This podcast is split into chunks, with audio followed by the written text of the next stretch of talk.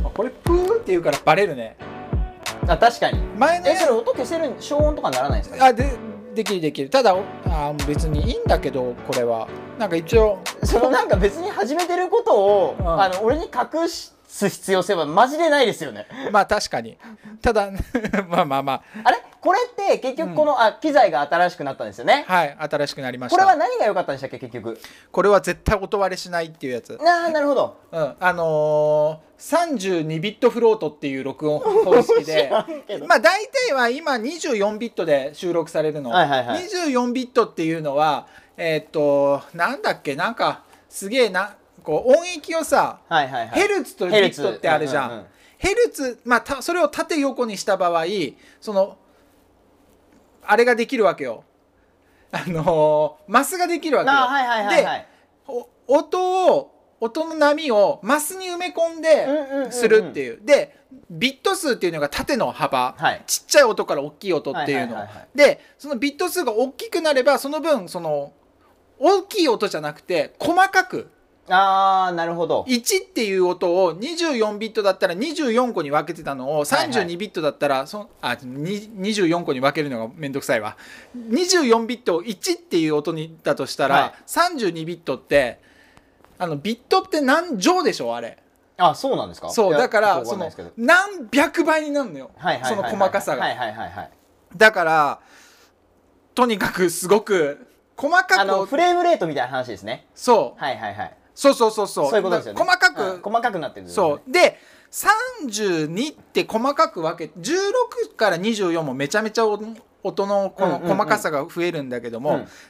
32にほど細かくしても、ぶっちゃけ聞き分けられないもうの人間の耳じゃわからないっていそうね24ビットでもかなりの高音質だから、うんうんじゃあなぜ32が必要かっていうと24から32に増えたとこの、はいその間、はいこれも24ビットで収録はしてんの。はいで24のあまり32までのあまりのビット数を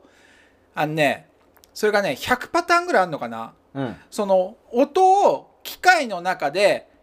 自動でちっちゃくした音とうん大きくした音はいっていうのを自動で何通りもはいはいはいはいはい1個の収録を何百通り収録すんのおー残っなるたほビどット数で。はいそしたら音が割れてるところは自動でちっちゃくそのうんいくつもパターン取ってるからちっちゃくした音で取っとけば、はい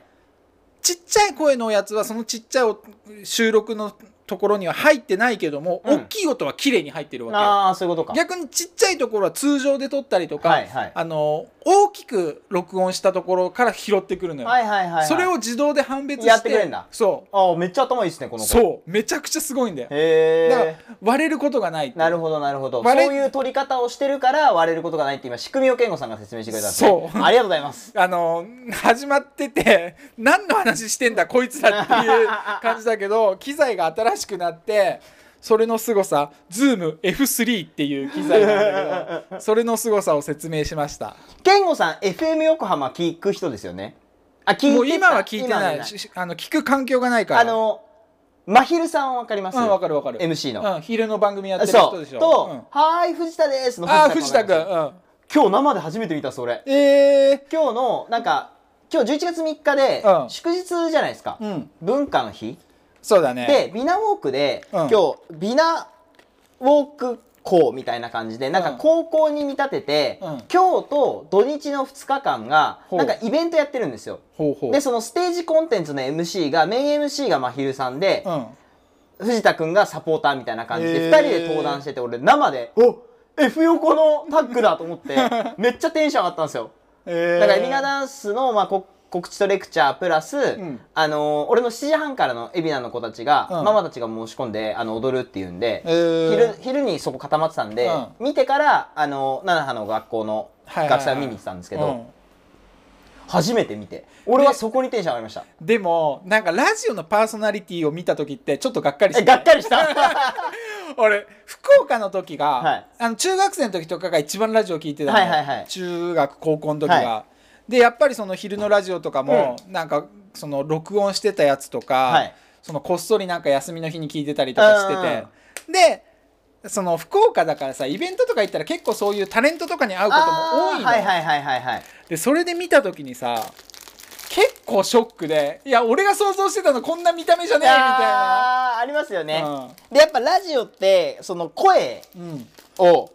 メインで配信してるから、うん姿形がわからないじゃないですかそうで声とか綺麗だしいいそう声だからすごい綺麗な人想像してたら 意外と年いってたそうだろう ねパーソナリティもうい長いですよねだって長いだろうしねだって俺が10年前に聞いてた時にもうメインパーソナリティでそうですよねがっつりやっ帯てのたわ番けですも組やんねってたわけだからそう割とこう年を感じたというか MC マーシャはやっぱりさすがというか聞き取りやすいし、あのー面白かったんですけど、うんあこんな人たちなんだってちょちょっと感動したん です今日わかるそれということで本日もスタジオトークスタートです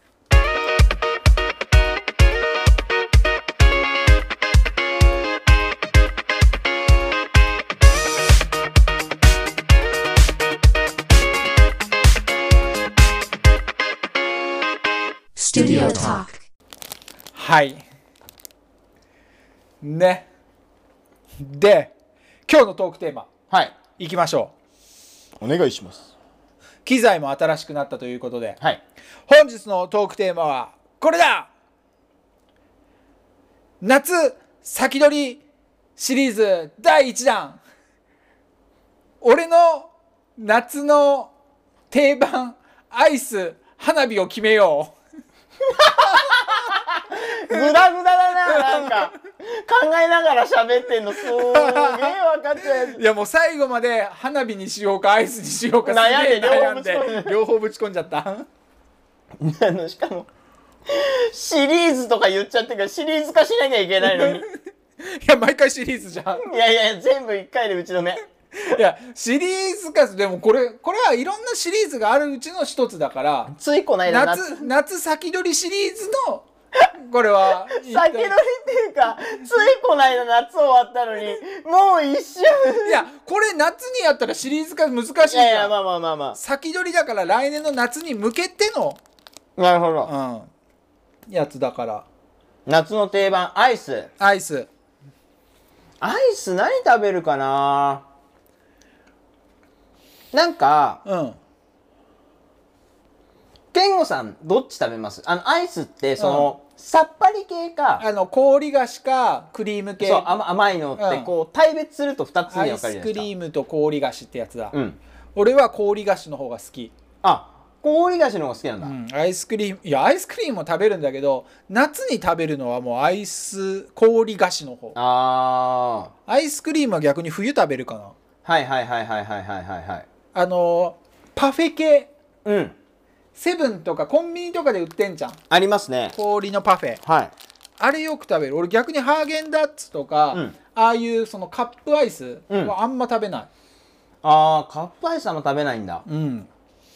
まあでも俺も今年の夏何食べたかって言われてあんまピンとこないんだよな俺あパフェ系だねいちごパフェのアイスとあかーあーまあチでョもコレートパフェのアイスとかそれで言うと俺も氷菓子が多いかもなアイスってあぶっちゃけあんま食べねえなっていう あんま食べないなんかうーんあの味で決めるあ例えばその夏じゃないんですけどちょっともう夏終わりかけの秋ぐらいに入ってくると、うん梨が結構出るじゃないですかーまあ秋のね梨のアイスとかガリガリ君ぐらいしか食べたことガリなガいリ君の梨もそうだし、うんあとアイスの実うん割と外さないんですよ梨ってアイスの実も俺食べないなあ食べないですかもうし子供の頃から食べた記憶ないでへも人気だよねアイスの実ってアイスの実はあの味によっては美味しいですよやっなぱりんかそのアイス買う時に何欲しいみたいなことうをん生徒とかに聞いたりとかしても、うんうん絶対アイスの実はあるもんねうん食べやすいしうんなんかコロコロしてていやーアイスの話した割に俺アイス食わねえわーてか両方食わ 二人とも食わないのにアイスの話しちゃもっう あてんまり食べないまああの売り場を除くことは多々あれどある手を伸ばすかって言われるとそう見るんだけどね結局なんか食べたいのがなんでその話題にしたのじゃ ああのでも子供の頃好きだったのはこれきゅう多分ゆうたくんに前話したことあると思うけど、九州限定の、うんあの袋に入ったかき氷、はいはいはいいちごはいのはかいはいき今セブンでもたまに売ってるけ売どってますよね、うんあのただの袋に入ってるそう氷そっうて書いてあるいちごのやつですよねそうそうあれパッケージも違うし多分作ってるメーカーもセブンのやつは違うんだけど、うんうん九州の定番なんだよね子供はみんなあれ食べるっていうブラックモンブランみたいなそうだねブラックモンブランブラックモンブランもねあんま好きじゃなかった俺うーんまあ当たり付きだから楽しくて買っちゃうはっいはいてはいいうはいだけで味自体はそんな好きではないかなっていう俺あの売ってるところがうん本当に限られてきちゃうんですけど、うんあのホームランバーみたいなのあるじゃないですかあああるねあれの似たようなシリーズで、うんパリパリシリーズみたいなのがあるんですよへえでもう1本でほんと100円もしない、780円で売ってるやつで、うんうんバニラとチョコとあのバニラチョコみたいなあのバニラのアイスにチョコがこうかかってるような感じのやつ、あれは結構一時好きで食べてましたねコーティングされてて周りのチョコレートがパリパリしてるそうですそうですそうですそうですああなんか想像できたわなんかさらっと食べれるというか、う棒アイスなんですけど、んはいはいはいそれは結構ハマって食べてる時あったなでもアイスコンビニでアイスって、うん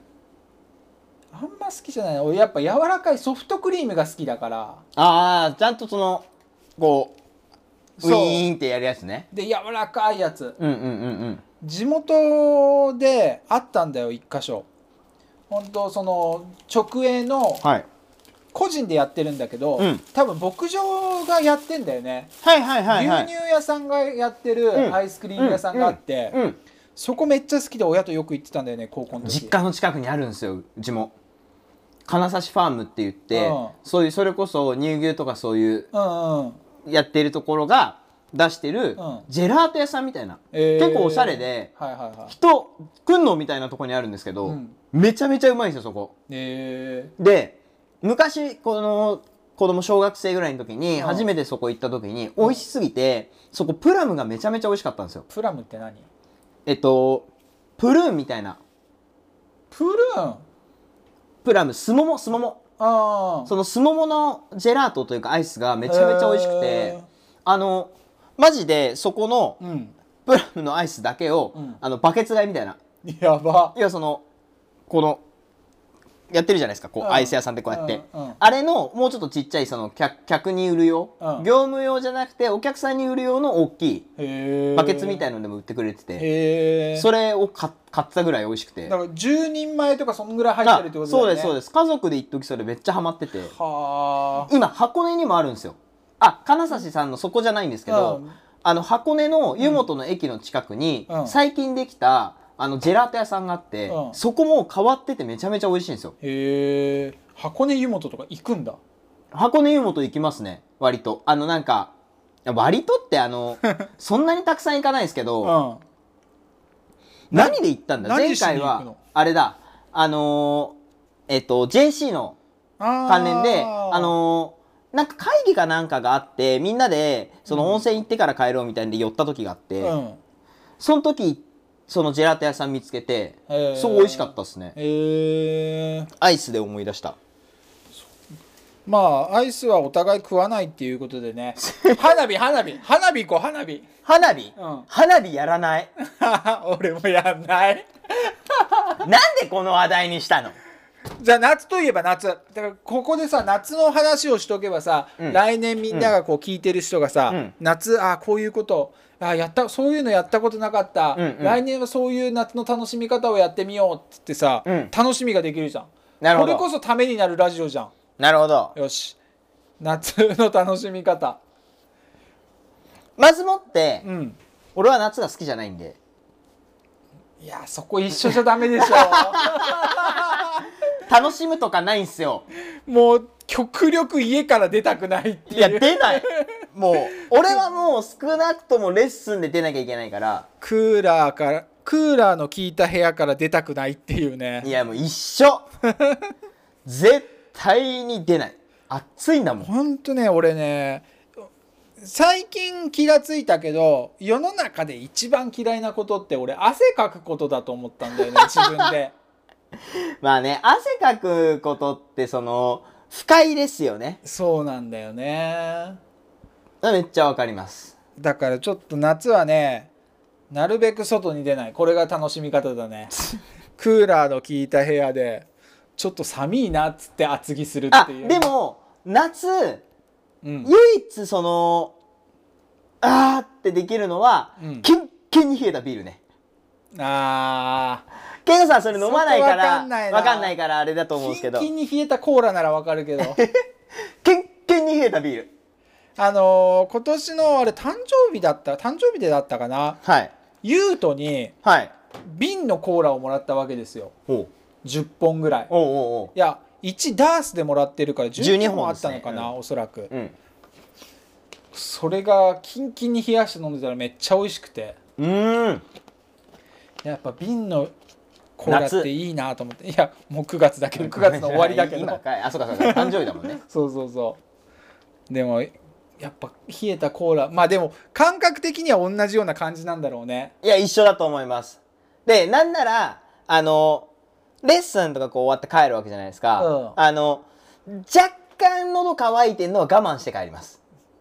そう水をガって飲めばいいんすけど、はいはいはいちょこっとに水ちょっとにしてちょちょっと乾いてる状態で一刻も早く家に帰ってビールを飲むみたいなそれってやっぱ水喉乾いてる時の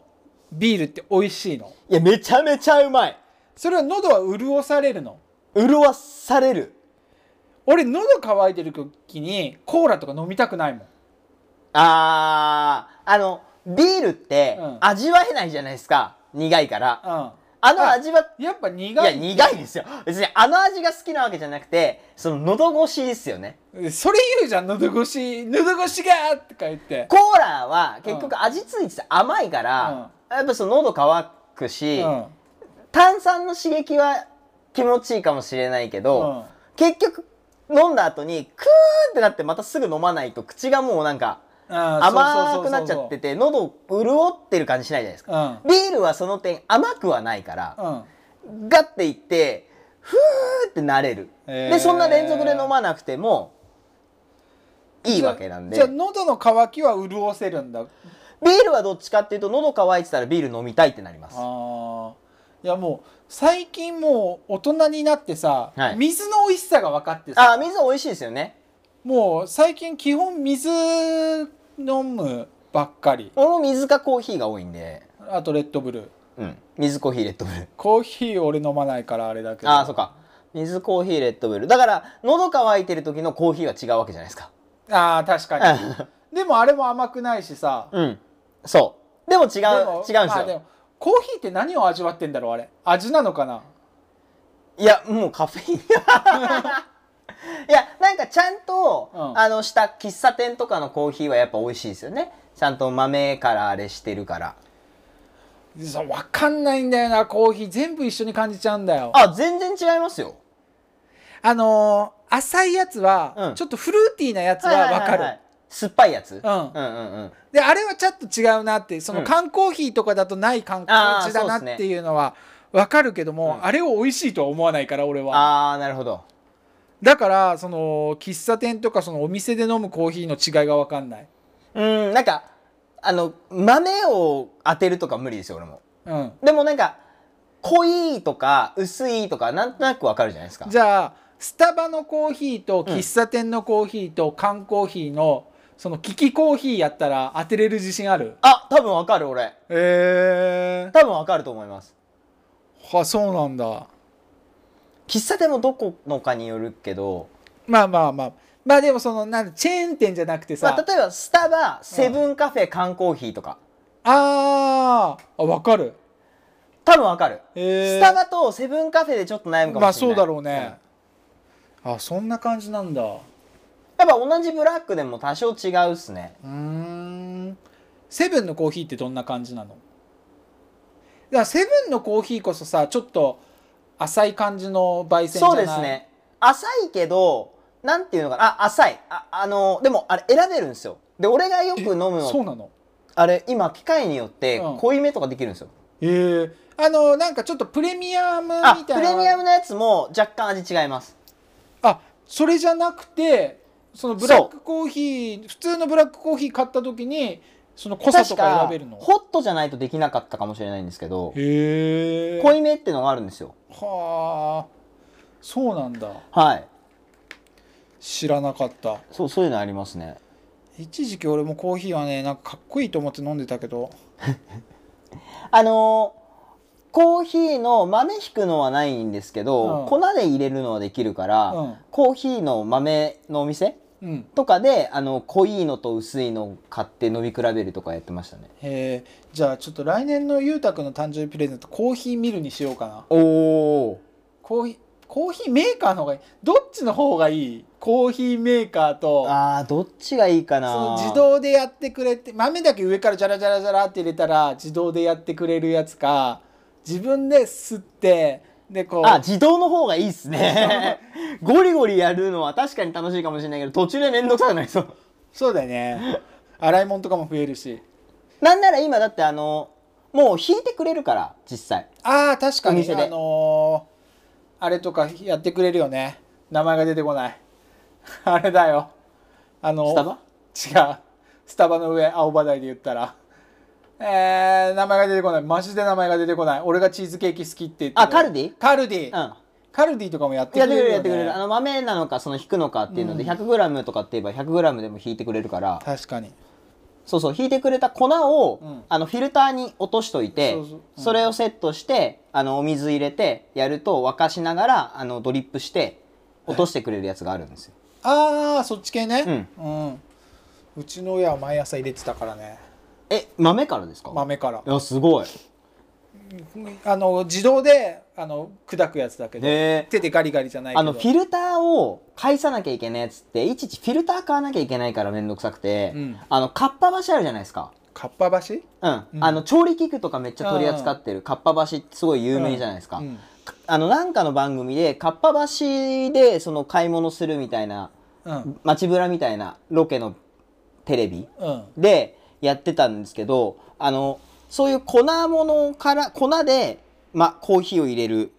人向けみたいなんで、フィルターのいらない陶器のやつを売ってて。へえその陶器にダイレクトで豆いあ豆っていうか引いたやつを入れて、上からお湯垂らすとその成分だけが抽出されるやめつちがあゃるんめですちゃよ細かいってことなのかな多分そのの陶器のこの目がちゃんと開いて開いてるんですよへえどうやって開けんだろう陶器とかなでんか多分そういう素材へえ陶器っていうかなんかまあそういう陶あの食器みたいなこう器で水分だけを通すようなそういうその素材自体の密多分そ度う密度が薄いものってことながの多分売って売ってるみたいへでーこれめっちゃいいっつって買っててうわそれすごいいいなって何年か前に思ったんですよねへえそうそうそうそうそうそうなあんだるんですよそういうのがフィルターがねめんどくさいんですよあのなくなっちゃったりするといちいち買いに行かなきゃいけないし、うんうちにも大量にあったもんなこういうフィルターうさ、ん そうあれもなんか一回こう粉入れてうんやって、下のポットに溜めてみたいなのうんをやると、もうそれでっぽいだからこう粉ももったいない気がして どうしたら捨てたの捨ててたのかなまあ捨てるよないや捨てちゃいますねまあその日のうちにもう一回ぐらいとかだったらあれですけど多分味変わっちゃうし、そうだようね、ん、やっぱ1回目入れた時と2回目入れた時とかも違うだろうしあー全然違うと思いますあれ本当にその蒸らすとかもあるんで、うんあのよくこう高級の純喫茶とかだと、うんこうシルバーの、うんこう口の長いはいはいはいはいポットみたいなやつで、こう1周2周ぐらいして、うんしばらく蒸らして徐々にまた注ぐとかあるじゃないですかお湯の温度がとか角が取れたお湯の温度とあーかなんかいろいろこだわる人はそういうのこだわると思うんで俺ちょっとそういうのよくわかんないから 飲めりゃいいんですけど。へーでもなんか昔の人ってそういうのすごいよねだって今さお茶も入れなくない急須で入れるとかああ俺うんそうっすねやっぱり実家いまだにこう急須でお茶入れてるへしご飯の時とか人が来た時とかあはーすごいっすねでちゃんとそのお茶を出す時にはその下に引くやつとかコースターみたいなコースター全部へーお茶用のお茶碗ではいはいはいはい湯飲みでね湯のそう湯飲みではいちゃんと出したりとかへえしないよなと思って、まあしないですねでまあ親戚の家とか行っても絶対そうだし、うーん田舎の人ってすあげーえなあ ーあーあるあるなんですかね 超面倒くさいじゃんまあでも確かにおばあちゃん家とか行った時は結構そう出て出てきてたイメージはありますねでその一杯入れてみんなでこう飲むでしょ、うんでなんか2杯目飲むとかいう時はさお茶っ葉変えてとうんうんか、うんうんうんそういう作業したりとかして面倒くさいよなみたいな今コンビニでもお茶とか売ってるまかあらまあまあまペットボトルでいいけどとか思いながあらそうっすねで絶対ホットしか出ないしそう いうの夏だろうまがあまあまなあんそれはだろ間違いないそれは間違いないですね確かうがへにえ何の話からそんな話になったんだっけすげえ話の趣旨変わっちゃった花火の話1ミリもしてないか らね花火俺あの高級な線香花火一回買ってみたいんですよねあの日本製のやつあそうそううそうそうそうそうしょ1万円ぐらいするやつ職人がいないんだよねあそうなんですか日本人で花あの花火作れる人がへでえやっぱ中国の線香花火と日本の線香花火って全然違うらしくてはいはいはそのちゃんとその中国のやつって、いうんただ単にその火薬をうん入れて、うんあの紙で言ってるだけ、うんうんでもなんか日本のやつってその燃えか順番をちゃんと考えうてんはい入れてるかはいはいはらいはいのごっちゃ混ぜでバンって入れてるわけじゃないから、うんうんすっごい綺麗とは言うけどへえただ違い分なかんんかないよ一な時話してた時ありましたよねここで高い線香花火っていくらぐらいすると思いますみたいな霧の箱に入ってるやつであいやしたっけそうし知った曲があって、うん俺なんか気になったんですけど、結局買わずじまいでうん買えてないから、ちょっと来年の夏はそれやってみようかなじゃあちょっ誕と思い生ま日すプレゼントは線香花火高で級線香花 火いやある意味その高価な贈り物ですよねまあそうだよね自分じゃ絶対買わないだろうからね贅沢な贅沢ですよめっちゃ高かったもん高っけみたいな線香花火で1万円超えかみたいなもう日本製の花火ってほぼないらしいね、あそうなんですうね、ん、へえそれこそ本当打ち上げ花火とかあはいそはういいうのはじゃいないとその普通にドンキとかコンビニとかで売ってるようなやつって全部中国中国なんだへえ、やりますやらなくないですかでもこあ今年やってないか去年はやったえあ去そ年うなんやでっすたねうん、へえ今年はやってないけどはいまはあいでも自分からはやんない、あああとさ俺気にしいだから、はやっていい場所なのかなあまっあてすそうげいえう気に思う分かる分かる分やかっるてる時注意されないかなともうかんか基本的にできないじゃんって感じそうそう花火って売ってはいるけどあでもあのここうんずっとスタジオの前の坂下っていくと、う右手に公園あるじゃないですか、夏はそこで花火やってましたよ子供たちが、へーめっちゃもくもくしてんなと思ったら花火やっててあここ怒られないのー意外に注意されないのかなえされないんじゃ花ないで火すかってあのもう大々的に花火禁止って書かれてなかったら大丈夫なんじゃないですかいいのかなでももうその俺は田舎出身だからその自分家の庭とか、あーはいはいはいはいはいその近所の広場とかでやるのが当たり前だったから、うんうんうんうん別に何とも思わないかったけど、うんうんなんかこっちに来てからやってやっちゃいけない場所があ るんだみたいあーあーあーななるほどなるほどなるほど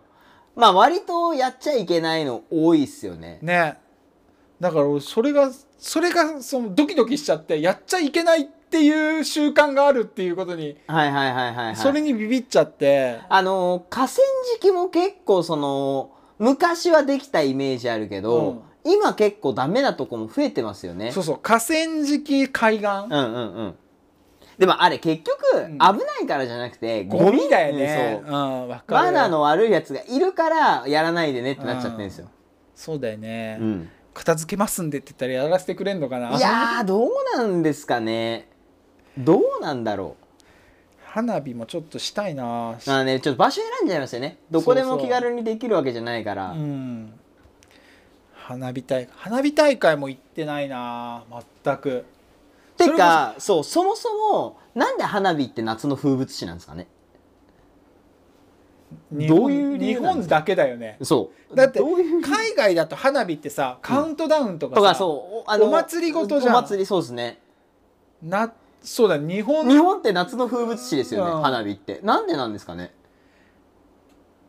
なんでだろうね花火の起源なのかな。でも、そのお祭りででじゃない日本のお祭りって夏祭りうん。でもあれってあれなのかな豊作を願ってっていうことなのかなまあ、そういうあ元々の、お祭りの起起源をたどると、地域によっては違うでしょうけど、うんおそらく、そういう農村地帯の、源そうだよね、うんそのやっぱお米作るから、うん秋にお米がちゃんと収穫できできるるよよううににっていうので夏そう夏祭りに田植えするからですよねきっと夏まあ、初夏に田植えして、うん夏まそれでそのそれがすくすく育てっていう意味でので夏のですよ祭ねりきっってということなんだろうね。うん、でやっぱその祭りごとでじゃない花火も。なんですかねやっぱ祭花火大会とかはやっぱね夏夏は多祭いりでっすよてねことじゃん。でもどう考えたって冬の方が花火って綺麗に見えるじゃないですかうん、空気が澄んでる空気が澄んでるからだからなんでなのかなって毎回不思議に思ってるんですよ俺は確かにあのーいや冬だったら浴衣で見れないじゃんって今言おうとしたけど浴衣で見る必要もしなょいうよもなねい、そうそうそう花火を楽しむのに夏 別の風物詩に浴衣でいる必要はないのようん、ちゃん と厚着してそう別にそっかなんならねコーヒーあったかいの飲みながら見る花火だっていいと思うんですよ寒いから外に出たくないからじゃないあで俺もは そんなでもその星空の観察とかをねするわけじゃんないですか冬の星空ってそんな綺麗まあ空気が澄んでるから綺麗だけども実際天の川とかは見えないわけだまあから見えないですねあの都心にいたらまず見えない天の川冬は結構位置が低いから迫力ないんだよねへ一番こう天の川はもう常にずっとあの面密集してるわけじゃなえうんうくんうんて、うんその密集してるところがあるから、うんうんそれって夏しか多分上の方にで上がってこうないんだよ、んだから英語でミルキーウェイは天の川いいいや分かってますけどなんで今急に英語化したのかなと思ってや天の川昔写真よく撮ってたなと思ってああそうなんですねうん、すっごい取り留めのない話で時間ばっかりが過ぎるっていう感じになりましたねあのー天の川をこの辺に住んでて見たいんだったらあー箱根かあとはあの横須賀の方へえ横須賀もね結構スポットなんだよああそうなんですねあの街の街あかあの星空が見えない原因って一番は街明かりなんいだよやでしょうねで街明かりから100キロぐらい離れてないと天の川とかってしっかり見れないのうっんてなると横須賀とかめっちゃいいんだよへえでしかも天夏の時点夏の時期に天の川の方角がちょうど海の方に上がるから横須賀のあーなる方に行ほけどば、はいはいはいはいあじゃあ本当に真っ暗で見えるんですうね、ん、だから俺撮影する時はあの山めっちゃ怖いから いやそりゃそうだ一回箱根にも撮影行ったの、はいそしたらその車のライトとかも消しとかないといや見えないですよね映り込んじゃうかそんなのら、しカメラにうん消してたらシーンとしてるわけじゃん。 いやでその360度あらゆるところからカサカサカサカサ音聞聞ここええまるすの よねもう絶対なんかいるじゃんと思いながら怖くてそりゃ怖いわそれ以降は横須賀に行くようにした誰かと言ってないと怖いですよね怖い撮影中はもうライト一切消してるから横須賀の海岸だったらまだその動物が襲ってくるとかもなさそうだかはいらはいはいはい確かに確かに大丈夫だから確かにということでね、はい今回の話は、えー天の川を撮影するなら横須賀に行こうということで来年の 夏皆花火大好さんき ぜひ横須賀に行ってみてください。さようなら。さよなら